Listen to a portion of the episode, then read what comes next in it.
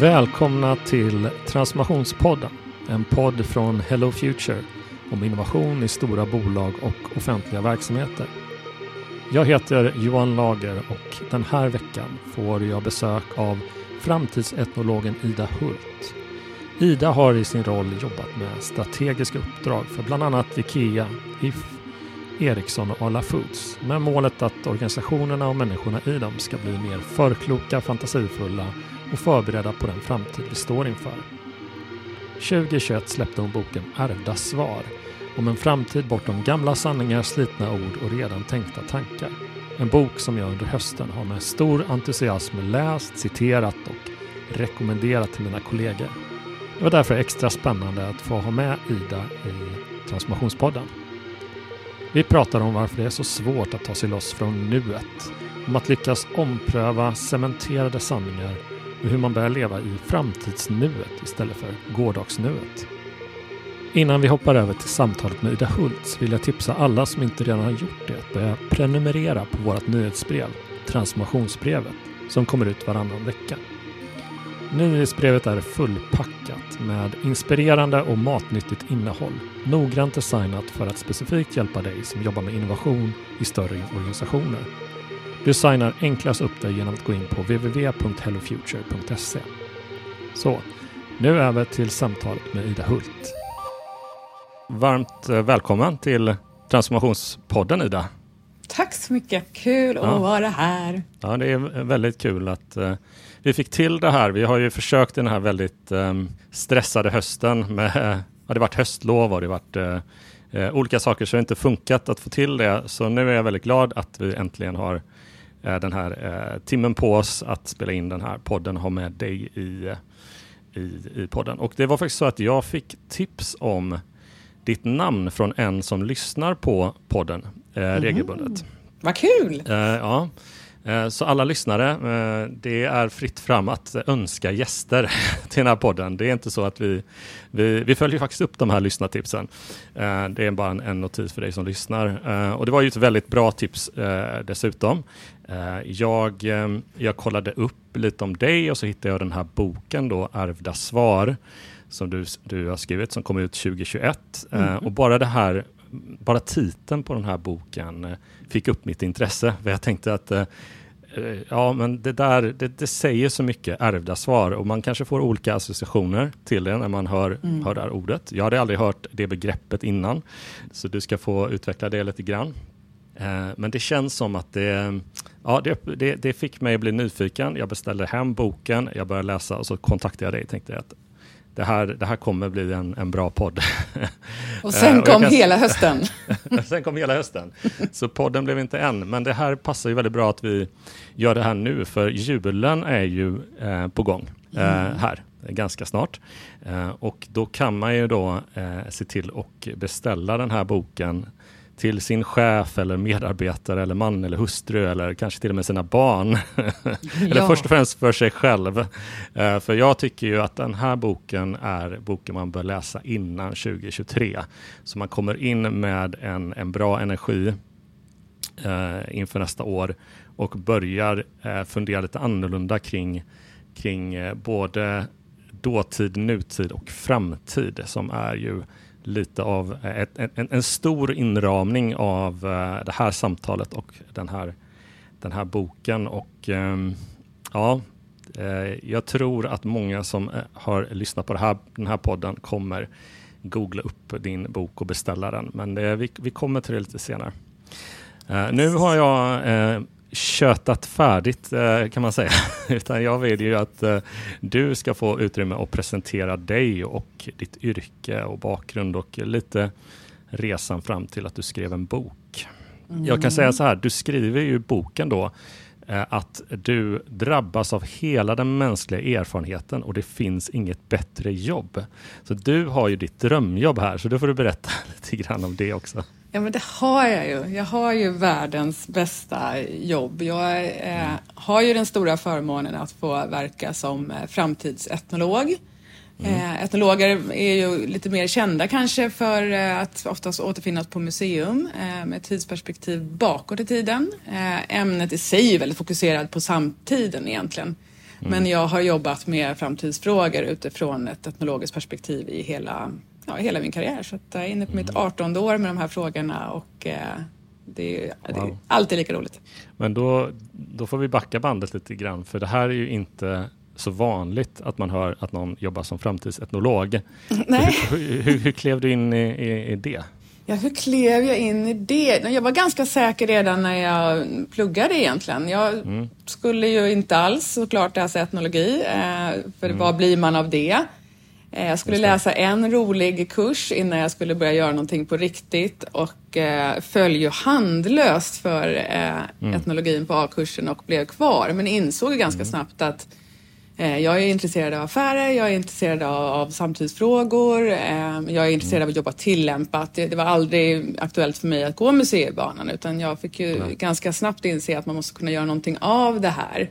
Mm. Och började titta på vad, vad skulle man kunna göra av det, och så ramlade jag in i framtidsfrågorna eh, via ett bolag som heter Kairos Future, och eh, där insåg jag att men det här går ju jättebra att förena framtidskompetens med etnologisk kompetens, och eh, det konceptet vill jag mer äga själv, så att, eh, jag startade ett eget bolag ganska tidigt. Okej, och um, du har ju då gjort som... som uh... det här svåra projektet av att skriva en bok med mycket av dina erfarenheter baserat då på, på, på din erfarenhet av att jobba med, jobba med de här frågorna i, som säger, var arton år. Var det bara en, ett, ett infall i pandemin, i trist, tristessen, eller hur, hur växte den idén fram att skriva den här, den här boken? Ja, det var definitivt inget pandemiinfall, men det var väl kanske så att pandemin gav kanske lite andra tidsramar. Jag upplever, mm. precis som många med mig, att, att pandemin ändå gav lite reflektionsutrymme, och för min del så innebar det att jag kunde lägga eh, varje morgon i några månader mellan fem och sju på morgonen eh, i oh, vårt ja. pingisrum i min fastighet eh, och hamra ja. ur mig eh, den här texten, till en början ganska oredigerat. Jag hade nått ett läge i mitt yrkesliv där jag kände att dels att jag hade ett ganska stort tankegods som jag ville destillera. Det hade efterfrågats en bok i ganska många år, och jag hade kommit till ett läge i yrkeslivet. När man jobbar med framtidsfrågor så faller det sig ganska naturligt att jobba liksom utanför byggnaden, utanför branschen. Jag hade jobbat mycket med att titta ut och så försöka leverera in de här utifrån spaningarna in i bolagen under ganska många år.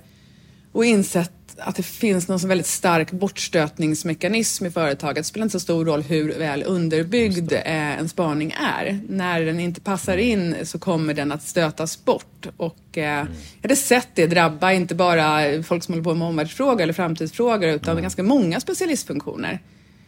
Och så började se att menar, nästan alla organisationer som jag har jobbat med som konsult eller varit anställd hos, att man fastnar på ungefär samma ställe när man försöker driva förändring i existerande strukturer. Kudos till alla som gör det. Det är bland det svåraste man kan göra är att driva förändring i existerande struktur. Eh, och då ville jag liksom ge mitt bidrag till det här, att om jag skulle kunna elaborera mer kring att vi faktiskt fastnar på samma ställen och i lite samma fenomen, eh, och att det finns eh, inte en enkel lösning, men att det finns lite tips och tricks och funderingar och liksom ett kapande av sin egen hjärna för att kunna lossa eh, de här förändringsarbetena. Så då vill jag bjuda på det eh, också. Så att, eh, det var väl upprinnelsen egentligen. Eh, men ja. jag upplevde ju också skrivprocessen som ganska plågsam faktiskt. Mm. Ja, jo. Ja, jag har ju också så här en... en... Alltså en tanke att det skulle vara väldigt roligt att skriva en bok, och så tänker jag det, ja, roligt, men också en enormt krävande och mycket tid själv som man måste sitta och, och skriva och sådär. Och möta men, sig själv eh, varje ja, dag. Precis. Då har man ju inte det här som, som, som jag gör nu, det vill säga ja, nu får jag de här fantastiska möten med läsare och dialoger kring det som jag mm. älskar att prata om, men då sitter mm. man ensam i, och tvivlar. Ja. Exakt. Det är lätt att gå på det där, så här att skriva en mm. bok, man ser massa människor på Instagram som sitter med fina anteckningsböcker och ja. tända ljus och de äter choklad och de ja. ligger liksom i, i sängen med hela ja. sitt manuskript, och det är så romantiskt och härligt. Jag upplevde mm. det mest som svettigt. Ja, just det. Men du fick ju en, en, en väldigt bra titel på boken. Det här är Ärvda Svar. Kan du bara prata lite grann vad... har du lånat in det här begreppet, eller var det någonting som liksom fick dig att se att det här sammanfattar någonting? Liksom, vad, vad, vad skulle du säga det här ärvda svar beror på? Vad, vad är det för någonting? Mm. Ja, det är svårt att förklara. Vi övervägde i, i skrivprocessen hur mycket vi skulle definiera det, eftersom just många mm. människor får en relation till, till titeln och får direkt upp en association. Eh, och mm. den har vi också velat att den ska få vara fri, den associationen. Men den, min egen upprinnelse till det här var att eh, faktiskt min förläggare hörde att jag i alla föreläsningar och i alla texter jag skrev alltid pratade om människors ärvda svar. Mm. Och därmed så ville vi borra vidare i det. Jag tror att första gången som jag såg det som tydligast var när jag gjorde, som etnolog gör man ju fältarbete, man är på plats eh, i väldigt lång tid i människors vardag och liksom följer dem i, i eh, i livets eh, vingligheter. Eh, och jag var på plats ganska länge i ett fältarbete i Västerås. Eh, vi jobbade med eh, frågan om vad, vad är en god granne? Vi ville öka mm. tryggheten i ett ganska utsatt bostadsområde. Eh, följde då grannar över tid. Och utöver att följa dem så gjorde jag också intervjuer, och sen så frågade jag eh, väldigt mycket i intervjuerna vad, vad är en god granne? Och så sa alla, mm. i stort sett alla som svarade på den här frågan, att en god granne är någon man kan låna en kopp socker av. Ja, just det. eh, och då kände jag att det är någonting vi sällan säger så där lite till vardags. Eh, och där blev det så slående tydligt att så här, vad är det för konstigt ärvt svar mm. när vi inte kan... Mm. Ofta är det ju det man ser det ärvda svaret i. När vi egentligen inte har ett svar, när vi inte vet hur vi ska svara, då tar vi till någonting som är sådär vagt, välbekant, ofta upprepat, mm. kulturellt inpräglat, social mm. uppfostran. Mm. Eh, så det är ju liksom det här vagt, färdigtuggade och inte alls ditt egna tankegods. Mm. Eh, och väldigt eh, omedvetet. Men där blev det väldigt tydligt att... Eh, Att man helt plötsligt hamnar i folkhem Sverige där vi bakar sockerkakor och har välstrukna förkläden och kvartersbutiken stänger klockan fyra. Ja, precis. Uh, men du skriver där i, i, i slutet av boken också att vi, våra liv består av ärvda svar. Vi kan inte leva utan dem. Vi, det, det är helt naturligt. Och sen samtidigt om man då ska jobba med förändring som du säger och jobba med framtiden. Det, det är då man börjar konfronteras med att man är fast i... hur man har tänkt om någonting eller sådär, så man inte man ser det är liksom inte riktigt, det är dolt på något sätt, men man mm. konfronteras med dem, och det är egentligen det är den konflikten som uppstår mellan att tänka nytt och hur man tänkt tidigare. Mm. Man pratar ju om det här med att saker sitter i väggarna, och det, det är ju ja. ärvda svar sitter ju där. Jag använder ganska mycket uttrycket en kognitiv kostym. Jag tycker att det är mm. framförallt vad vi, när det gäller arbetslivet, är så tydligt att Mm. Alltså alla kulturer har ju en serie antaganden om hur världen fungerar, och när de mm. upprepas tillräckligt ofta eh, då uppnår de liksom mm. en annan nivå. De är inte helt plötsligt antaganden utan de är sanningen. Mm. Det är sättet mm. vi gör saker på, och när de liksom har kommit dit då är de otroligt svåra att dels se och identifiera, och när man väl, om man väl kommer dit så är de ändå mm. när man väl har tagit sig dit att man kan se dem så oerhört svåra att utmana. Mm. Eh, för det är hela vår bild av så här bedriver vi transformation. Eh, ja. Så här är man professionell. Eh, så här mm. är det att vara en arbetande människa. Det är ju alla dem. Mm. Eh, så att jag, jag älskar ju att grotta i, i den typen av frågor. Ja, precis. Så de är ju väldigt trygga. De, de ärvda svaren är ju väldigt trygga.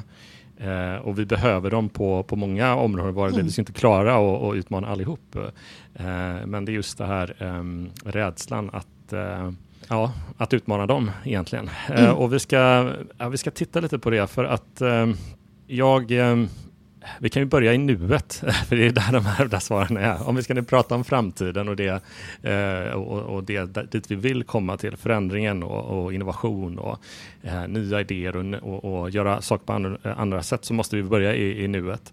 Och det var en, i en, en workshop så hade vi en, en incheckningsfråga här uh, för, för ett litet tag sedan där... En, där vi skrev vad är man orolig för, alltså i den här processen, att vi inte ska lyckas, alltså vad vill vi lyckas med eller vad vi är oroliga för. Och då, det var en post-it-lapp där det stod att, att vi inte ska lyckas fria, frigöra oss från nu eller från nuet. Och jag tror att den dyker ju ofta upp, alltså varför är det så svårt att frigöra sig från nuet? Jag, och så, jag diskuterade här med en, en vän. Och jag sa, och berättade lite grann vad vi jobbar med, och så sa han det att men är det inte är inte det vår tids problem att ingen lever i nuet? Att alla lever antingen i det förflutna eller i, fram, eller i, i det framtida. Och det är i sig kanske en, en annan approach till det, men eh, för vi behöver ju vara närvarande här och nu. Mm-hmm. Och så dras vi liksom att, men vi måste ju också kunna frigöra oss från det, för att eh, vi kan inte bara vara här och nu. Vi måste, vi måste ha någon typ av, av eh, förhållande till, till fram, framtiden. Och det här är ju en, en oro, att vi inte ska ta oss från nuet. eh, vad, eh, ja, vad, tänk, vad tänker du kring, kring, kring den här oron? Alltså, dels är den, jag håller med, jag tycker att den är så vanligt förekommande eh, mm. i alla typer av sådana här processer. Eh, och det är ju sjukt svårt, alltså, det är ju sån mm. boja eh, att, att mm. faktiskt lyckas frigöra sig. Eh, för att vi, vi sitter ju på ett nästan till liksom ohjälpligt sätt ändå fast. Mm. Eh, och det finns egentligen in, ingen anledning så att säga att faktiskt ta sig bortom. Det är otroligt eh, obekvämt och främmande och otryggt, och man känner sig dum och man känner sig fånig och liksom. Men jag tror ju ändå, eller för min del så, jag tar i alla fall fart väldigt mycket i att det är som att vi har glömt att liksom strategi och verksamhetsutveckling mm. handlar om en, en föreställningsakt. Det mm. handlar ju om att liksom titta framåt för sig själv och, och fundera på vad är det, hur vill jag att det ska se ut där framme? Mm. Vad, vad skulle vi mm. önska oss? Och först när man vet vad, vi, vad man önskar sig, när man har gjort den här liksom fantasiakten, först då så kan man ju börja snitsla tillbaka den där drömbilden mm. till en handlingsplan som liksom jobbar baklänges fram till idag. Ja. Eh, och jag tror att när vi liksom går in så ofta i processen med en situationsanalys, och vi går in med, mm. med siffror, för siffror ser ut som fakta och data ser ut som verklighet, och liksom vi, går, mm. vi går in därifrån, och sen så vill vi liksom, har vi några identifierade must-wins eller liksom saker mm. vi vill mm. åstadkomma, alltså då kommer man ju in helt bakvänt, alltså då går man ju verkligen in med bojorna på eh, och det är som att vi har glömt den där att, att fantasi inte är någonting liksom för, för, för barn, konstnärer och, och andra dårar liksom, någonstans. Ja, att det faktiskt är ett arbetsverktyg i, framförallt i den typen av hård verksamhetsutveckling som krävs. Mm. Så att jag, det är väl mycket det jag känner, att så länge vi liksom går in med nuet liksom framför oss hela tiden, då, då, är det ju, då ger man sig ju själv en nästan omöjlig uppgift att ta sig till en framtid. Jag, trä, jag träffade en innovationschef, tror jag han kallade sig, för några år sedan på en väldigt stor verksamhet i Sverige. Jag ska inte nämna vilken, men, men han var väldigt stolt över att säga att han fattar inga egna beslut, han fattar bara beslut på data. Uh, och jag tänkte på det här citatet, för han, han var ju väldigt, så här, väldigt nöjd av att liksom, det är inte så många som gör det här. Jag, jag sitter inte och fattar beslut, jag tittar på data och så fattar jag beslut på det. Och, så när, och det, den här händelsen dök upp när jag läste din, din bok, och så fick jag nästan lite så här. Uh, För du pratar ju om risken av att inte bara titta på liksom den här som du kallar då tunna insikter eller data, hårda data, för att ja, men det är det enda vi fattar vårt beslut av. Vi har mm. inte någon blick utöver vad som kan möjligtvis komma. Okej, på datan mm. kan du ju också förutspå vissa mönster och så vidare, men, men det blir ju väldigt här och nu beslut om man bara tittar på så här tycker kunden just nu, eller så här, det här mm. händer just nu, så att säga. Nej, det blir ju väldigt riskexponerande när man mm. bara använder en lins på tillvaron. Den här datalinsen mm. har ju blivit mm. väldigt förhärskande. Jag menar, och företaget mm. älskar ju liksom, eller organisationer älskar ju stabilitet och eh, ordning ja. och, och siffror. Och det är ett bias mm. som är rätt riskexponerande, därför att vi med det liksom mm. missar att ta hänsyn till det verkliga livets röra, så som det levs av, ja, ja, av dig och mig. Ja, exakt. Och du nämnde det här med, med tunn insikter, tycker jag är väldigt bra. Vi pratar mycket om vikten av, jag hade en podd för inte så länge sedan, så vi pratade om vikten av riktiga insikter. Kan inte utveckla lite det där begreppet som du använder i, i boken, med att vi, vi jobbar med tunn insikter? Det har ju att göra med det vi, vi börjar prata om här nu. Men, mm. ja, men jag tycker ju att vi, vi har ju en enorm liksom, övertro på... på nakna siffror, jag kallar dem för tunnsikter mm. för att de, de, ja, tunnsikter, de hjälper oss ja. inte framåt på något sätt. De ger liksom en, en ögonblicksbild, och det, och det ger hela tiden där, jaha, och mm. känslan. Eh, och den måste sättas i relation till andra saker. De kräver mer analys för att man ska komma vidare och så vidare. Det, det, är, liksom, det är så oerhört tunt. Vad, vad blir konsekvenserna av att, att jobba på det sättet? Ja, jag tror att det är extremt riskexponerande för att mm. det, man lever ju... Jag brukar kalla det för gårdasnuet. Alltså alla de här da, dataprojektionerna så, som vi håller på med, de visar ju hela tiden, inte ens nuet, de visar ju gårdagen. Nej. Och det är otroligt mm. svårt att liksom, jag förespråkar att man ska leda från framtiden och inte emot mm. den. Och om man hela tiden Nej. står då med gårdagens data så, så riskexponerar man sin verksamhet väldigt mycket. Att man missar det som händer i periferin, man missar det som kan komma och hända, man missar ofta också framförallt det som ofta kallas för mjuka frågor då. Eh, sociala förändringar, sociala uppror, och det är en otroligt stor del av framtiden så som den ser ut. Mm. Eh, så jag tror att det är jätteproblematiskt på många sätt. Den här datadrivna eh, utvecklingen är ju på många sätt av godo, men när mm. det blir en religion av det så är det ytterst svårt. Det krävs ju att veta vad, vad man vill göra av datan också. Mm. Men framförallt så, så tror jag ju att vi på många sätt har hamnat i en konflikt med framtiden. Alltså organisationen mm. definieras ju så oerhört utifrån liksom form och mm. processer. Och mm. kan jag bryta det här en stund? Eller jag måste nog göra det. Okay. För nu, för nu Kom. kommer någon som verkar jätteirriterad. Jag måste kolla vem det är. Aha. Kan jag ah, hoppa ur det här ah, bara? Hej, Johan Lager här som bryter in lite kort i det här poddavsnittet. Jag sitter med min kollega Per Lundgren som jobbar med vårt nyhetsbrev, Transformationsbrevet. Jag ska tänka, Per, att du skulle få berätta lite grann. Vad är Transformationsbrevet? Ja, men tack Johan, det kan jag göra. Transformationsbrevet är vår möjlighet att fördjupa innehållet från podden i ett nyhetsbrev. Så att det är någonting som kommer varannan vecka i den som prenumereras inbox. Och där har vi alltså chansen att titta på de ämnen som har varit populära till exempel då i podden och göra det djupare helt enkelt. Okej, så om man nu signar upp sig på det här nyhetsbrevet så kommer det varannan vecka. Och eh, vad kan man förvänta sig när man klickar upp det här brevet? Ja, eh, dels så kommer vi ju att utveckla det här över tid. I sann liksom utforskande anda så kommer jag inte lova fast oss i någonting. Men Just tanken det. är ju att den som är intresserad av innovation ska få innovationskunskap. Det är ju det, att bygga upp sin verktygslåda helt enkelt. Yes. Så att det man kan förvänta sig är ju dels snabba, enkla tips. Det kan vara en länk till en artikel eller en bok som vi tycker är hjälpsam, som alla borde läsa. Det kan också vara att vi fördjupar ett specifikt ämne från podden i video. Leif eller Johan eller Samuel eller Kalle pratar fem minuter djupare om plattorganisation eller om utforskande processer eller vad det nu kan vara. Men sen kan det också bli, ja, vi får se helt enkelt. Det kanske blir roliga saker från vår egen vardag om någon ser ett värde i det. Ja, det låter ju som att alla som är regelbundna lyssnare på den här podden borde signa upp sig så fort som möjligt. Men hur gör man då det på enklast sätt? Ja, enklast är att gå in på hello future punkt se. På vår landningssida där finns det ett formulär och där kan man fylla i sina uppgifter och då är man igång. Toppen Per, så gå in nu på w w w punkt hello future punkt se och signa upp er på Transformationsbrevet.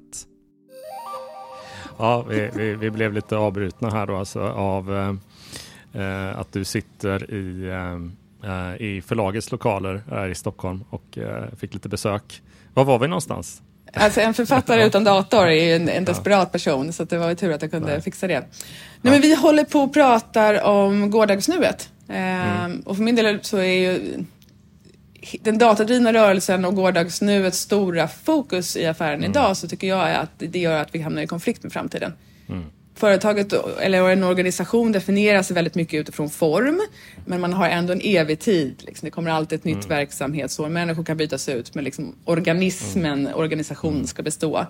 Och framtiden är liksom allt som mm. organisationen inte är. Den är liksom... Mm. viskningar, hintar, mummel, eh, mm. en melodi utan refräng. Eh, den är liksom någonting helt annat. Och då, det är klart att om man är en varelse som definieras utifrån form så känner man en viss motvilja mot den här formlösa typen. Så jag upplever ju att organisationer verkligen drar en extremt tydlig gräns mellan sig själv idag och mm. framtiden. Och sen blir det någon form av gränsbevakning som blir ganska ursinnig, där man liksom mm. nagelfar alla nya idéer utifrån liksom detaljfokus, en extremt kort tidsram som alla nya idéer ska kunna räknas hem med. man vill ha de absolut vildaste idéerna, men de ska vara testade av någon först. Mm. Eh, när liksom möjligheternas ja, mummel, ja. Liksom pres- när framtiden presenteras som ett möjligheternas mummel, då är man inte intresserad. Mm. Man behöver ett business case. Det, vi hamnar ju i en konflikt med framtiden. Och sen mm. säger vi ändå att vi vill förändring. Jag tror ju att vi hamnar... Efter jag hade skrivit färdigt boken så läste jag en roman, en klassikerroman från nittonhundraåttiosju mm. som heter The Passion. Som handlar bland annat mm. om Napoleonkrigen.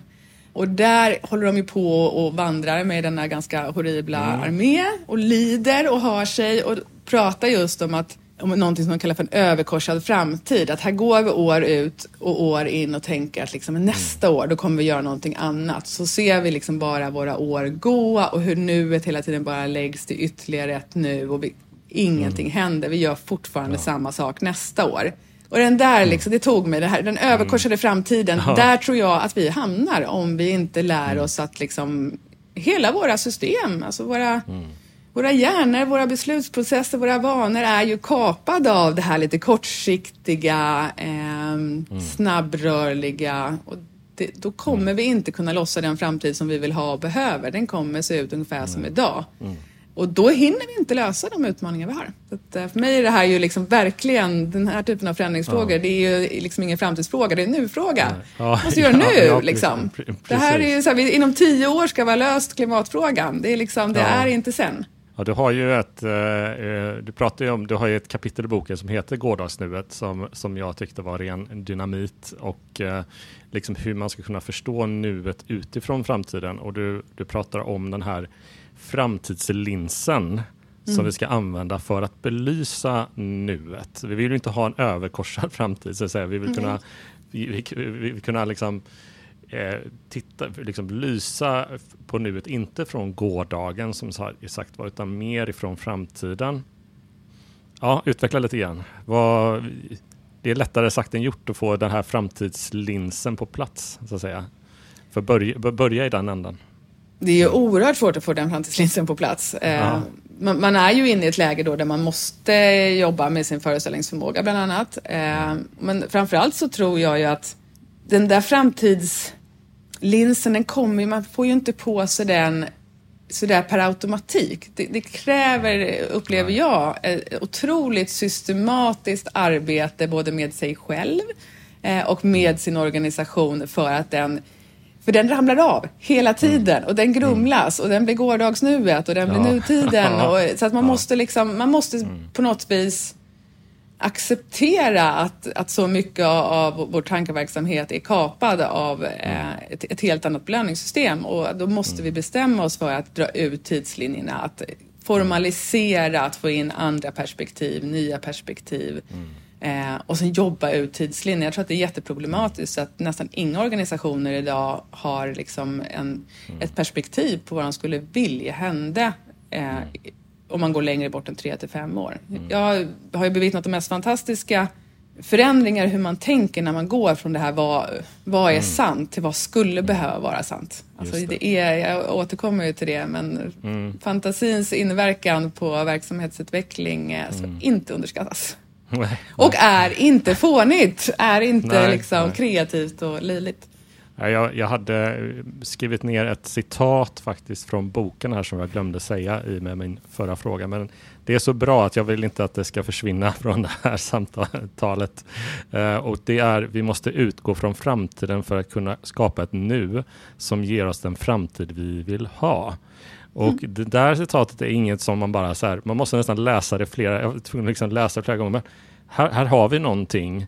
Men det är inte så direkt att det landar, och det är det som jag gillar med det, att det liksom, det, det, det liksom provocerar lite grann i sättet du har för, formulerat den meningen mm. eh, och sen utvecklar det naturligtvis, men liksom att utgå från framtiden, det är där vi börjar använda den här framtidslinsen så att säga, men det mm. handlar ju om att skapa ett nu.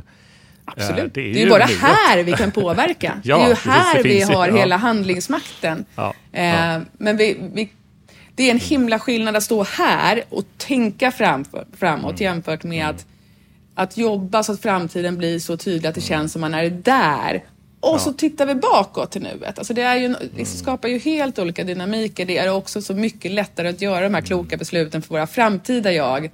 För att gå på vad våra nu-jag vill ha det, men då blir det liksom... ganska mycket slappa och käka bullar. Och ja, precis. Det är sorry. Ja, exakt, exakt. Precis.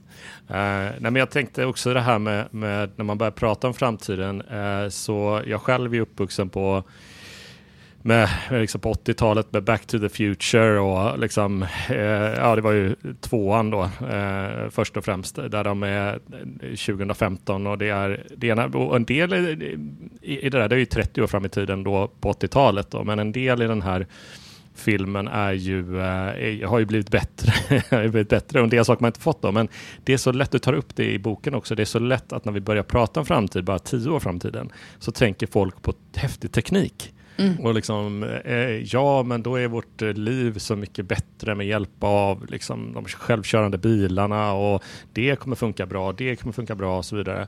Eh, och, så, och så krockar det så att säga med ett nu som är ganska kaotiskt. Vi kommer ut, vi liksom kommer ut från en, en pandemi, vi har krig i Europa, eh, det är el, det är inflation, det, det är mycket som just nu känns som att att framtiden, det, antingen blir det någonting man flyr in i och tänker att ja, men det kommer bli bättre sen och då kommer vi göra allt det här, eller så försöker man ta med den här vardagsrealismen så att säga, med att ja, men på tio års tid så är det ju, vi kommer känna samma sak, vi kommer ha samma behov, vi kommer eh, ha relationer, kanske samma jobb och så vidare, mm. eh, men vi, vi måste på något sätt också lyckas tackla olika saker och inte jobba eh, så retroaktivt hela tiden utan proaktivt med, mm. med eh, det som kan hända på, på lite längre sikt för att kunna behålla någonting på av, och, och, och, och bryta sig loss ifrån att eh, det som inte funkar eh, eller, eller det som funkar idag kanske inte funkar längre fram. Nej men precis. Men ofta är ju liksom, alltså, framtidsspaningar är ju typ, eller visioner, framtidsvisioner mm. framförallt, det är ju typ bland de mest ohjälpsamma verktyg tycker jag som man kan ägna ja. sig åt. Alltså om man ser på de senaste hundra åren så är det ju, de är ju liksom nästan mm. löjeväckande lika. Det spelar ingen roll om man tittar på tjugonitton eller nittonhundranitton. Nej. Det handlar liksom om olika sätt att inte ha territorium. Det handlar om vardagseffektivitet och det handlar om mobilitet. Mm. Mm. Eh, allt det här vardagsgrunkandet som vi liksom mm. lever i, det är ju, lyser ju med sin frånvaro. Eh, mm. Och det är klart att det är jättehärligt då att lägga sitt liv i, i händerna på det där förtjusande sen när liksom... Mm. Snor, snoriga näsor och, och mm. liksom trasiga diskmaskiner inte existerar. Eh, och det kommer de ju att göra. Liksom. Ja. Och samtidigt som jag också upplever att, att vi måste bli bättre på att få med oss. Jag mm. tror jag skriver i boken ganska mycket om det här med att vi, vi har liksom någon konstig avståndsförälskelse i framtiden. Mm. Det är liksom, ju mindre vi vet, ju mer kan vi liksom ja. bara, den här personen kommer ju vara så himla bra för mig. Vi mm. måste börja umgås mycket närmare med framtiden så att vi får liksom en så här... Mm. En relation där vi kan ha liksom mjukisbyxor med knän och chipsmulor och liksom mycket mer vardagsliv. Och jag tycker att vi jobbar så oerhört lite med liksom diskbänksrealism framtid. Mm. Alltså, det, jag tycker, upplever att de flesta, om man, framförallt om man driver liksom olika typer av workshops och så, så blir det ju ofta mer spännande diskussioner om man funderar på hur framtidens begravning ser ut eller framtidens uppfostran jämfört med om man börjar prata om... Eh, framtidens mobilitet som direkt nej, skruvar iväg oss ja, ja, på ja, den här löjeväckande Jetson-framtiden. Liksom. Ja, precis. Nej, men jag är helt med dig. Jag vill ha mer vardagsrealism. Eh, jag tror jag sa det eh, i ett sammanhang. Eh, låt oss se om Lars Norén heter han väl egentligen. Mm. Ja, om, han skri- om han skrivit om framtiden, hur han sett ut då. Exakt. Eh, och... Eh, Och så, och då, då det finns ju en, en övning som du tar upp i boken också eh, som, som handlar om det, som heter postmortem. Eh, som handlar egentligen om att, att titta på hur ser framtiden ut när allt, eh, vi har misslyckats med i princip allting. Allt som gått skogen. ja, ja. Varför är det bra att göra den typen av övningar? Istället för bara titta på alla, alla möjligheter vi har i framtiden. Ja, ja, dels bara on that note så är, jag har ju så otroligt svårt för att vi pratar om så himla mycket möjligheter och att vi aldrig Nej. pratar om problem. Eh, jag tycker att vi är ganska dåliga i organisationer på att formulera intressanta och specifika problem. Inte mm. så här generella, eh, vi måste ha ökad relevans för våra kunder, mm. utan så här ett mm. specifikt problem. Så dels så tror jag att vi, vi måste bli bättre på problem och, och eh, problemformuleringar överlag. Eh, Men jag tror ju också så himla mycket på att, att ändå komma till en konkretion. Nu har jag ingen aning om vilka frågor jag svarar på. Vad var det du ställde för fråga? Nej, men... men äh, jo, men premortem var det, eller hur? Ja, ja, så hette det. Jag, jag sa något fel. Jag sa något postmortem. Jag, jag, ja, det kanske blir en ännu mer intressant övning. Ja, nej, men ja. Dels så får man ju den förtjusande möjligheterna att, att få döpa en, en workshop mm. eller ett möte till doom and gloom. Det tycker jag alltid är ja. härligt i sig. Ja. Men...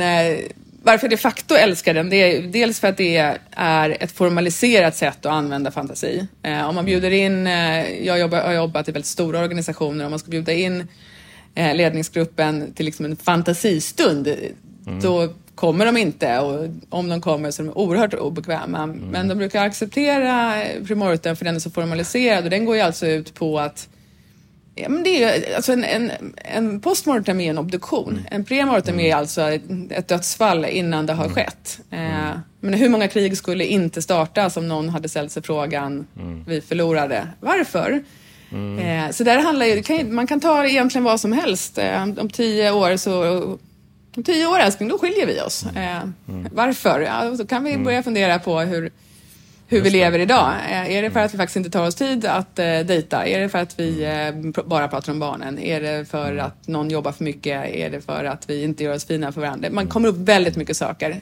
Och det är extremt användbart privat, men det är super i organisationer mm. av flera anledningar. Dels för att man då går igenom, okej, okay, om fem år så har vi då misslyckats med det här initiativet som gick ut på att jag vet inte, sälja mer, få mer nöjda medborgare eller vad man inom ett visst område, vad man nu har för initiativ igång. Vi har misslyckats kapitalt. Varför har vi gjort det? Dels så får man ju möjligheten att lyfta och identifiera det som jag kallar för boomerangmöten, som jag tror att nästan alla organisationer har. Det är det där mötet som man har om och om och om igen i alla projekt, eller kanske den där personen. Eller den där funktionen där allting liksom hamnar för att dö. Eh, dels så kan man identifiera att ah, okay, det kommer vara liksom problematiskt, för då kommer I T komma in och säga så, eller så kommer Erik in och säga så. Mm. Så dels kan man börja jobba mycket mer proaktivt när man försöker fundera ut på alla sätt som det här kommer gå åt skogen. Eh, dessutom så får man upp den psykologiska tryggheten av att ingenting har ju gått fel här. Mm. Vi sitter inte och utvärderar. Utan här är det ju ingen som har gjort fel, och då vågar vi lyfta många fler saker. Och när vi börjar lyfta saker så händer ju det fantastiska att då lyfter vi massa saker. Mm. Så generellt sett brukar en sån här postmortem, brukar det, nu sa jag postmortem. Ja. Eh, generellt sett brukar en sån här premortem dra ja. med sig alltså en otrolig identifiering av eh, saker och ting i organisationen där saker fastnar eller tokar till sig, eller att vi är de här som aldrig får komma in tillräckligt tidigt, de måste in tidigare. Mm. Alltså det är så mycket lättare att därefter röra sig mm. extremt mycket snabbare och eh, mycket mer både strategiskt och taktiskt. Mm. Så att eh, mm. de timmar man lägger på att identifiera saker som nog skulle kunna skita sig, mm. de brukar man hämta hem oerhört snabbt. Jag tänkte också på, på det här med att vi... Alltså behovet av trygghet eller kontroll över någonting gör att vi lite så här blandar ihop vad som är att pl- plan och strategi. Mm. Eh, och jag, jag, jag kommer inte ihåg, men jag, jag såg en, en, en bra kort liksom, video kring det som jag bara för någon dag sedan, så jag tänkte jag ska f- få in den här tanken lite i det här poddavsnittet. För du pratar ju också om det här, någon typ av planeringsfälla, att vi... Vi försöker planera oss ur saker som, inte, som är bortom vår, vår kontroll. Och eh, i den här videon jag såg så pratar man om att ja, men det, du kan, kom, det du kan kontrollera, det kan du planera för. Men det du inte kan kontrollera, det, det ska du ha strategier för. Eh, mm. Och du har ju en, du, du har många roliga filmreferenser i den här boken, ska jag säga. Som jag, som jag uppskattar, för jag brukar ha dem i podden också. Men det är bland annat det här, för alla som har sett Ocean's Eleven så har du ju det här en väldigt bra bild av att man har planerat en kupp då, man ska ta Las Vegas eh, dyras, alltså, kasinot och det. Mm. Och så har man ett gäng på elva personer och så har man planerat exakt vad varje en person ska göra. Man har liksom studerat platsen, man har studerat varenda liten detalj i kasinot och vet ju att mellan klockan nio och då ska vi genomföra den här kuppen och allt ska gå liksom är rätt. Och sen säger det att ja, men i vår verklighet så har du då har redan liksom, organisationen redan gått igenom en, en, om, liksom en omorganisation innan jag har hunnit komma dit. Liksom. Gud, jag skulle liksom inte ens vara kvar i samma huvudkontor. Nej, det var en sån kastrulle. Ja, ja, precis. Um, så det går ju bra för, för uh, Ocean och, och hans gäng, men det är, jag tycker det är väldigt talande för hur vi ser på hur vi ska, hur vi blandar ihop liksom, att ha en strategi och att planera upp saker. Mm. Och vi försöker ha planer för saker och ting som är Eh, inte, inte liksom långt ifrån vår kontroll än, än ett kasino som vi ska försöka liksom, eh, råna. Ja. Nej, men det, är ju, det är ju fascinerande hur vi på något vis här, alltså vi, senaste siffrorna jag har så, så planerar vi ju fjorton procent av all vår tid på jobbet, mm. och det tror jag absolut som minst tror jag. jag i, I mitt jobb sitter jag i så fantastiska planeringsmöten om planeringen. Alltså hur ja, vi, vi planerar det. för hur vi ska göra planeringen. Mm. Och jag menar processmöten om hur vi ska göra processer och så vidare. Det är ju jättekonstigt när vi framförallt ändå lyckas bli mindre och mindre förberedda. Alltså mitt... Ja. Liksom en... En roll som jag hoppas att boken ska fylla är att man ska känna sig något mera förberedd och något mera förklok. Liksom. Mm, eh, för att jag upplever att vi planerar istället för att förbereda oss. För att i en förberedelse ligger ju helt andra saker. I en förberedelse handlar ju om eh, att skapa förutsättningar för en organisation att agera på saker som händer. Och då måste man ju ta höjd för att det kan hända väldigt många olika saker. Man måste öva upp mm. sin, både sin hjärna och, och sin handlingsförmåga mm. utifrån det. Och det ryms som sagt verkligen inte i de här planeringsdokumenten som vi sitter i. Och Nej. ofta blir de ju dessutom så stora och så... Antingen blir de stora eh, och övergripande och då fulla av floskler. Eh, eller så blir de ju ner i eh, Oceans Eleven-excellen och, och då blir ja. de ju så inaktuella så snabbt. Ja. Det är ju en, en snabbrörlig värld och den är komplex. Mm. Ja, men jag tror det är bra där att försöka liksom, jag, jag tänker på att man ska börja göra listor kring vad kan vi påverka och vad kan vi inte påverka. Och, och det som vi kan mer påverka som ofta är någon typ av intern, eh, interna eh, frågor. Det kan vi sätta upp planer för och justera, och så det vi inte kan planera. Det, det får vi försöka utforma strategier utifrån, och strategi utan eh, eller vad det är du säger, jag har också skrivit ner det här, vision utan strategi är bara inspiration. Alltså du behöver ju den här framtidsbilden med strategier, men du kan inte bara ha en framtid, du kan inte bara ha en vision vad vi vill komma oss till, vi, må, vi måste ha strategierna också, eh, och, och de ska ju precis ta hänsyn till eh, de olika oförberedda scenarier som kan dyka upp på vägen. Ja, och jag tänker ett, ett, ett möjligtvis liksom försteg för att ta sig till det där ideala läget, mm. att det faktiskt fanns sådana här listor, mm. det är också bara att identifiera vilka antaganden vi har byggt ja. den här strategin på. Eh, ja. För nu har vi räknat med att vi befinner oss kvar i den här branschen, mm. alltså att man ändå mm. också mm. listar tydligt vilka antaganden är det vi faktiskt har gjort. För att ja. många av de antagandena eh, det närmar sig ju lite heliga kor. Eh, mm. Så det brukar vara bra att få ner dem på pränt. Mm, lite ja. svar kan finnas där. Mm. Just det, ja. Precis. Mm. Det är lättare att utmana saker som finns på pränt. Så att det är också, mm. det, det är väl det som också är, är ibland lite bristfälligt i förändringsprocesser, att faktiskt göra dokumentationen kring, eh, kring antaganden. Ja, precis. Eh, vi, eh, vi har en, en, en punkt här som jag tänkte på om, ja, vi har varit inne på det här med eh, primortem, så, men hur tränar vi då vår förmåga för det du säger att vara framklok, nej. För, förklok, förberedd. Förklok var det. och, och, men alltså den här framsyn och nytänkande. Och du sa det också här, att vi har varit inne på det här med att ha den här framtiden och bakåt eh, processen. Så att säga. Vad, vad finns det mer vi kan börja göra då för att, för att vara mer, mer öppna som organisationer och som medarbetare och våga pr- kunna prata om om det här och ta det här klivet. Du pratar ju om liksom den, den nor- normala, ordinära världen till den magiska mm. världen. Och eh, dit man vill, man vill ju vara i den magiska världen, men, mm. men man har svårt att ta sig, eh, ta sig dit. Ja, men det är smärtsamt att gå över trösklarna. Liksom. Alltså, mm. bo- båda världarna är ganska okej, men det är, mm. tröskelvärldarna är svåra, det är som alltid mellan världar någonstans. Mm. Men jag tror ju, jag tror att det börjar någonstans med någon form av acceptans på att det är en himla skillnad på att veta och att faktiskt göra. Att, att vilja nyskapande och förändring jämfört med att faktiskt göra den är liksom diametralt olika. Och vi har svårt att få ihop det gapet. Liksom. Och därför så tror jag att man måste liksom någonstans acceptera det så att man inser att så här, vi är rätt kapade.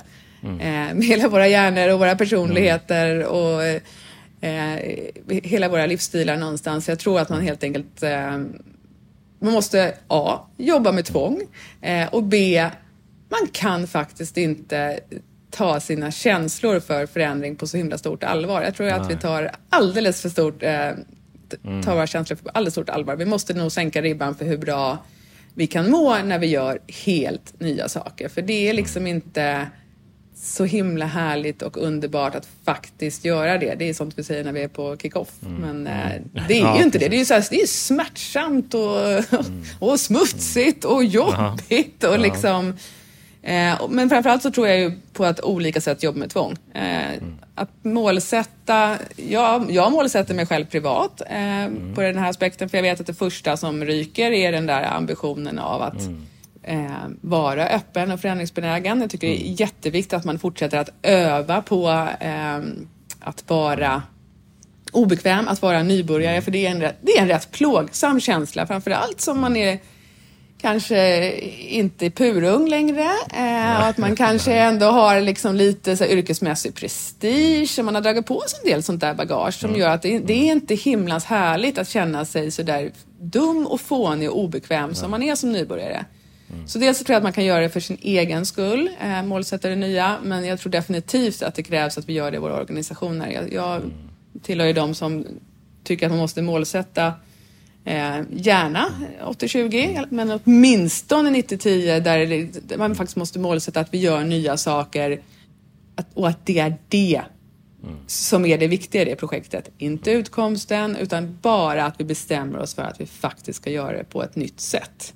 Mm. Vi kan liksom inte ha acceptans för, för liksom misslyckanden, utan det vi, det vi måste ha är att vi måste uppmuntra lärande. Det, liksom, det handlar mm. inte... Det handlar Nej, inte om misslyckanden, liksom. Det handlar Nej. om lärande. Och vi måste tvinga fram det, därför att annars så kommer vi direkt eh, med allt professionella garnityr och vår finansiella trygghet och vår tillhörighet på jobbet och vår status direkt gå på eh, enklaste sättet att göra det här. Och så som vi brukar, eller så som konkurrenten gör. Och inte sjutton blir det en spännande framtid. Det, det tror jag inte. Men jag tror att vi, vi måste på olika sätt, nästan allting som jag skriver om i boken är ju ganska formaliserade övningar utifrån mm. viss tvång och också gärna upplevelser. Det är en otrolig skillnad om man till exempel tittar på konsumentinsikt och man får någonting uppläst för sig med en röst jämfört med om man ser det på en slide. Det är liksom att, att, Just det. att gå runt i, i en process jämfört med att se den på en PowerPoint. Alltså det är liksom att, att uppleva med fler sinnen, att tvinga in hjärnan i nya... Eh, modeller, det, mm. det är ingenting, det kommer inte per automatik. Det, mm. Nej, men vi, och det är smärtsamt, måste, det finns liksom ingen anledning att göra det här. Alltså man, mm. det, man har ju allt att förlora, sitt anseende och sin känsla av professionalism och att jag kan det här och bekvämlighet och... Du, du, du nämnde den här den tionde kvinnan, tror jag du, mm. du, du pratar om, att vi behöver den här personen som, som, som ifrågasätter hela tiden typ. Mm. eller, eller kommer med de här, och att vi behöver identifiera, kanske om man inte är den personen själv, att, att ta in och lyssna på, på, på de som ställer de här jobbiga frågorna, för det är där vi blir eh, utmanare. Ofta är det så här, bara, ja, jo, men ta det där sen, men mm. det är bra också så här, ja, okej, okay, det, finns, det finns kanske någonting här. Jag tror ju verkligen på att formalisera också just den här, den tionde kvinnan. Det, det finns mm. nästan alltid i varje organisation en sån där jättejobbig nej-sägare som är så extremt mm. värdefull. Eh, men som sällan kanske känner sig så uppskattad. Och man kan också dra sig för att ta in den här personen i projekt. För de sinkar ner tidsplanen och kommer med massa negativ kritik. Mm. Men jag tror, att, jag tror jättemycket på att formalisera den tionde kvinnan. Den tionde kvinnan är alltså ett koncept som jag har snott av eh, den israeliska säkerhetstjänsten. Där de har mm. Mm. som princip att om nio personer eh, tycker lika, då har en tionde på sig att, som är sitt krav på sig att eh, utreda liksom, motsatsen och spela djävulsadvokat och ah, försöka okay. knacka hål på lösningen. Liksom. Mm. Och jag tycker man ska göra det här ganska formaliserat. Dels för att kanske ge de här nej-sägarna en plats. i olika möten, men också det jag tycker är super att ha det som en roterande roll. Har man någon mm. gång haft rollen som den tionde kvinnan eller mannen så mm. Mm. brukar man ha mycket större respekt för den rollen. Och den tionde kvinnan, precis som primarium, bidrar också med den här psykologiska tryggheten att någon kommer in, visar all forskning mm. på, någon kommer in och lyfter annorlunda perspektivet i rummet och det är en massa andra som kommer med mm. eh, med sina perspektiv. Så att den roterande tionde kvinnan, eh, man kan ta det externt också, men det är bättre om mm. man kan jobba mer internt. Mm. Eh, och i värsta fall, om man är lite feg som organisation, så kan det vara en tom stol runt bordet som man liksom ändå eh, stannar vid Just när man det. fattar beslut. Eller Just har det som punkt på agendan att man kör en tionde kvinna på den här frågan. Mm. eller så. För den organisation som inte förmår att, att gå mm. all in på det konceptet. Men eh, det brukar funka det också. Men att, att hela tiden eh, utsätta sig för att vi kan ju faktiskt ha fel. Det är liksom lite klassisk hjärngympa, denna mm. lite fåniga begrepp som ändå jag kan tycka borde på en liten renässans. Uh, du har en annan, uh, en annan övning som uh, jag har noterat här som heter den magiska affären. Älskar den magiska affären. Uh, kan du inte ta, kan du ta den också där? Berätta lite grann. Vad, vad, uh, för för den, var ju, den var ju verkligen klockren utifrån det här att ändra perspektiv och förstå saker och ting. Ja, men det är en sån där upplevelse. Det är väl för organisationer som har kommit en bit på väg eller som är nyfikna och har mod, men den, den kräver lite. Den magiska affären är ett, ett gammalt klassiskt verktyg från gestaltterapin som jag egentligen bara har stöpt om för att passa i, i affärer och liksom verksamhetsutveckling av olika slag. Och i den magiska affären som då kommer från psykoterapin, där finns allt till salu. Man kan köpa exakt vad som helst från liksom en mer inlyssnande chef till mer förstående kunder till en mer hälsosam livsstil. Alltså det är verkligen allting finns i denna fantastiska affär. Eh, och det enda regeln som den här affären har är att du kan inte betala med pengar. Eh, så du måste betala med någonting annat. Och det, vilket gör att man liksom i ett liksom mer eller mindre utvecklat skådespel ändå kan vara tvungen att fundera på de antaganden du gör. Att ja, men om vi vill ha, vi vill öka tillgängligheten här på biblioteket i kommunen till exempel. Eh, då vill vi gå in och handla det i den magiska affären. Men vad är det då som du är beredd att betala med? För att, och lite är det för att det brukar ge en ganska härligt och ibland smärtsamt aha-ögonblick när man, för det blir tydligare i det här skådespelet att det faktiskt är på riktigt, därför att mm. när vi pappersplanerar då är det jättelätt att ha en prioriteringslista som är liksom fyrtio åtgärder lång och mm. eh, där vi inte behöver vikta planering, men, men när man befinner sig i en magisk affär när man faktiskt måste betala för att komma ut mm. eh, då blir det tydligt att du måste sluta med någonting, för vi har ju den här addiction-problematiken att vi bara mm. lägger på saker, nu ska vi förändra det här också, så ska vi fixa det här och så kommer vi göra det här, men vad ska bort? Här blir det väldigt tydligt att du, du måste ställa saker mot varandra. Jag tycker också att den är super också att använda i, i privata förvandlingsresor när man vill försöka förbättra någonting i sin livsstil till exempel, att det mm, faktiskt, mm. för allting kostar. Eh, det är bara Precis. att det kostar ja. rätt sällan, inte ens mm. i livet. Så de flesta saker kostar inte pengar, men de kostar någonting. Ja, men det är ju det, är det som, som är det, det, det svåraste av att jobba med nutid, förbättra här och nu, ta sig in till det nya, framtiden, att man måste släppa någonting. Man måste, man måste ah. sluta göra någonting för att köpa framtiden, om vi säger så, i den magiska affären, det vi vill ha där i framtiden, ah. så kommer vi vara tvungna att, att släppa på något annat. Vi, vi har en begränsad budget i den magiska affären. Ja, precis. som, som, som gör att, att, att, att vi måste göra det. Och det är det är, det är någonting som vi försöker ta upp ofta i den här podden och kommer göra det mer och mer naturligtvis, men, men jag tycker den här, det här är ett sätt att, att arbeta, man kan mm. ha det som en tydlig, eh, en tydlig ram för den här mm. typen av övningar, tänker jag, i, i sin organisation, att sätta upp den här magiska affären och se där, vad, vad är det vi vill handla för någonting, eh, liksom, och vad är det vi behöver, så fall, vad kommer det i så fall kosta och vad, mm. vad kommer vi inte kunna handla då? Fortsätta handla. Ja, det är jättespännande, olika avdelningar går in och handlar tillsammans och stöter på just en annan det. avdelning där som, som vill ha samma ja, saker och utbryter ja. problem och ja. prutningar och så. Det, det, men det, den brukar vara, den blir verklig. Den blir oerhört verklig. Mm. Och det är väl mest det, alltså, att ta sig till den här önskvärda framtiden handlar ju väldigt mycket om att medvetandegöra, och, och det gör den här övningen på ett väldigt bra sätt. Det blir kännbart, och det är väl liksom nästan allting jag gör handlar ju om att, att framtiden ska sluta vara tuff, fluffig och med cool mm. ljudeffekt, utan att den ska vara mycket mer landad i någonting som liknar idag men som mm. är betydligt bättre, och då, då måste mm. vi jobba med konsekvenserna, och det, mm. det är så smärtsamt att sluta med saker mm. och tänk om man slutar med fel. Det är ja, liksom, ja, det, oj, oj, oj, det väcker så mycket känslor. Exakt, exakt. Jag skulle vilja liksom avrunda lite grann med något som jag tar med mig också i, från den här boken. Och du har ju ett, och jag tror att det, det kommer fram i det här samtalet också, men det finns ju ett allvar verkligen i den här boken. Man märker ju det, inte minst de första kapitlerna, av att liksom du vill ruska om oss lite grann också från det här nuet och från...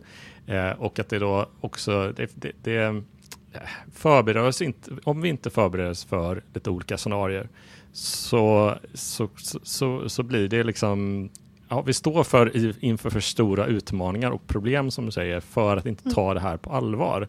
Eh, och det är som du säger, det är därför vi också behöver se till att den, den, den framtiden eller de scenarierna vi jobbar med inte handlar bara om teknik eller fluffigt eller möjligheter eller stora värden, utan att det, att det faktiskt tar sitt avstamp i någonting som är på riktigt. Och det, det, det tycker jag är, gör, det är väldigt förtjänst som den boken som du skrivit har gjort, så sätt att ja, det, det, det finns det där allvaret med. Ja, den är ju den är inte bara putslustig. Nej. Det kanske man inte kan säga. Eh, nej, den, för mig gick den ju ett tag under benämningen liksom, eh, projekt vårdkase. Liksom, så här, hur man liksom Jaha, tänder ja. de här liksom, eldarna inom varningskedja. Mm, mm. Jag, jag är ju otroligt eh, framtidsoptimistisk. Jag mm. liksom, vägrar köpa in mig på en överkortad framtid. Eh, mm. Vi har liksom fantastisk teknik, det finns så otroligt mm. mycket bra och underbart och fantasifullt och rörande mm. i att få vara människa. Eh, mm. Men det är, det är en problematisk tid. Vi är extremt mm. sammankopplade. Eh, att mm. tänka sig in att vi befinner oss i en tid där liksom eventuellt pandemin blir det minst drabbande slaget mm. vi får. Eh, för mm. att vi numera har liksom en ganska djävulsmatematik igång mm. av, av olika typer av omvärldsförändringar. Och vi har kort om tid. Mm. Alltså, då tycker jag att det är viktigt att vi mm. börjar göra nya saker och inte liksom mm. fortsätta prata buzzwords och sen ändå mm. gå till våran Excel-snurra. Jag skrev faktiskt ner det, ett, ett, ett, ett citat där också. Vi måste förhålla oss till en tova av problem vars konsekvenser genom en djävuls matematik, som du säger, blir värre än summan av delarna. Uh, och det, man riggar ju tillbaks, men uh, ja, det, det är ju så att, att uh, saker och ting förändras fort och inte alltid är det bättre. Uh, och det är ju... Uh, ja, om, om man inte har börjat tänka på de här frågorna än i en organisation eller börjat liksom få plats, är det verkligen dags nu att börja liksom lyfta blicken från Excel-filen och från de rigida planerna och börja uh, tänka strategi på riktigt. Ja, men jag tycker det är så intressant att det är så många organisationer som känner så här, men det går, det, vi går så bra, det finns liksom ingen mm. sån sense of urgency och burning platform mm. och så, nej. Men vi vet att vi befinner oss i det som liksom globalt kallas för the decade of action. Det, mm. det är innan de här tionde åren vi skulle lösa klimat mm. eh, frågan till exempel. Eh, så om man inte känner liksom att, att man själv går så toppenbra och, och inte behöver, ja, då, då finns det liksom en uppsjö av utmaningar av typen social ojämlikhet, klimatfråga, penicillinresistans, mm. välfärdssjukdomar, depression. Mm. Eh, sociala klyftor, eh, radikalisering. Mm. Det finns mycket man kan ägna sig mm. åt om man känner att ja. det går så toppen. Eh, så att, ja, lite är det väl att eh, mm. ja, men en uppgörelse med att, att inte bry sig. Jag kan tycka mm. att det är lite provocerande när folk ja. inte bryr sig. Ja, men som du sa, du är en framtidsoptimist. Vi kan ja. sluta det här samtalet på en positive note utifrån att... Eh, klart vi grejer det här. Vi grejer, vi grejer ju saker. Det gör, det gör vi, absolut. Nej, men det är som du säger, vi har ju eh, enormt många driv, drivna personer som vill något gott och vill en bättre framtid. Men det är inte bara att man kan liksom piska sig själv att man är, att man är för fast i nuet. För det är ju så normalt att vi är det. Eh, men det behöver inte vara en omöjlighet att ta sig från gårdagsnuet som du då kallar det. Nej, gårdagsnuet ska nog inte styra vår framtida väg. Då, då blir det ingen kul framtid. Nej, och det, det ser vi till nu efter det här att vi inte gör. En kul framtid, det satsar ja. vi på. Ja, vi gör det. Fantastiskt eh, kul att få ha det här samtalet med dig. Känns väl, verkligen som ett privilegium efter att jag läst den här boken. Det, det börjar ju med, det här, med någon typ av självinsikt. Och sen ja. då börjar man ju liksom, okej, okay, vad kan jag göra annorlunda? Eh, för man får riktiga insikter så räcker det inte bara med att ha en insikt, utan då, då börjar man ta, ta liksom kliv framåt. Och det fick mig faktiskt tänka på en, en sista grej som jag vill ha prata om. För du, eh, du nämnde ju det här att Vad, hur vi reagerar på den insikten är ofta att göra mer. Att vi mm. måste göra saker. Uh, göra, göra, göra. Vilket vi tjejer har också nämnt där. Vi behöver ha action.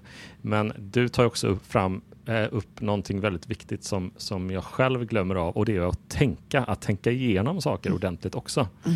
Uh, så det, det, det tar jag verkligen med mig i, i det här. Att vi är fast i att så länge vi gör en massa saker, springer på, ja, men då, då, då jobbar vi med de här problemen. Då jobbar vi med framtiden. Då är vi på det. Mer ja, det och fortare mm. och så. Mm. Nej, ja, det, det är väl det som är slående tydligt när man fältarbetar inom många or- olika typer mm. av organisationer. Att det är rätt fascinerande hur, hur även i vårt, liksom vi som har kunskapsyrken, mm. hur vi faktiskt inte har tänkande som arbetsuppgift mm. längre. Nej. Utan vi gör. Mm. Och springer och kommunicerar och koordinerar. Mm. Och, mm. Eh, så att, tid för tankar, är, det är bra. Mm. Man hämtar hem det. Mm. Och tankar tar tid. Ja, tankar tar tid. Ja, men vi, vi, vi låter det vara en, de, de, de, det sista vi, vi nämner i det här avsnittet. Just med tid för att tänka, reflektera. Och eh, man behöver springa på, men man behöver vänta. Och man behöver tänka också. Tack så mycket för, för det här samtalet. Eh, Stort tack vi, för att jag fick komma hit. Ja, jättekul. Jag hoppas vi kan ha med det här i framtiden. Den här ljusa framtiden som vi mm-hmm. ser fram emot igen också. eh, och eh, ja, för alla som, som har lyssnat eh, fram till nu så eh, får jag säga tack för att ni har lyssnat eh, på, på det här avsnittet. Och eh, om två veckor så kommer det ett nytt spännande avsnitt av Transformationspodden igen. Så då hörs vi igen. Ha det fint!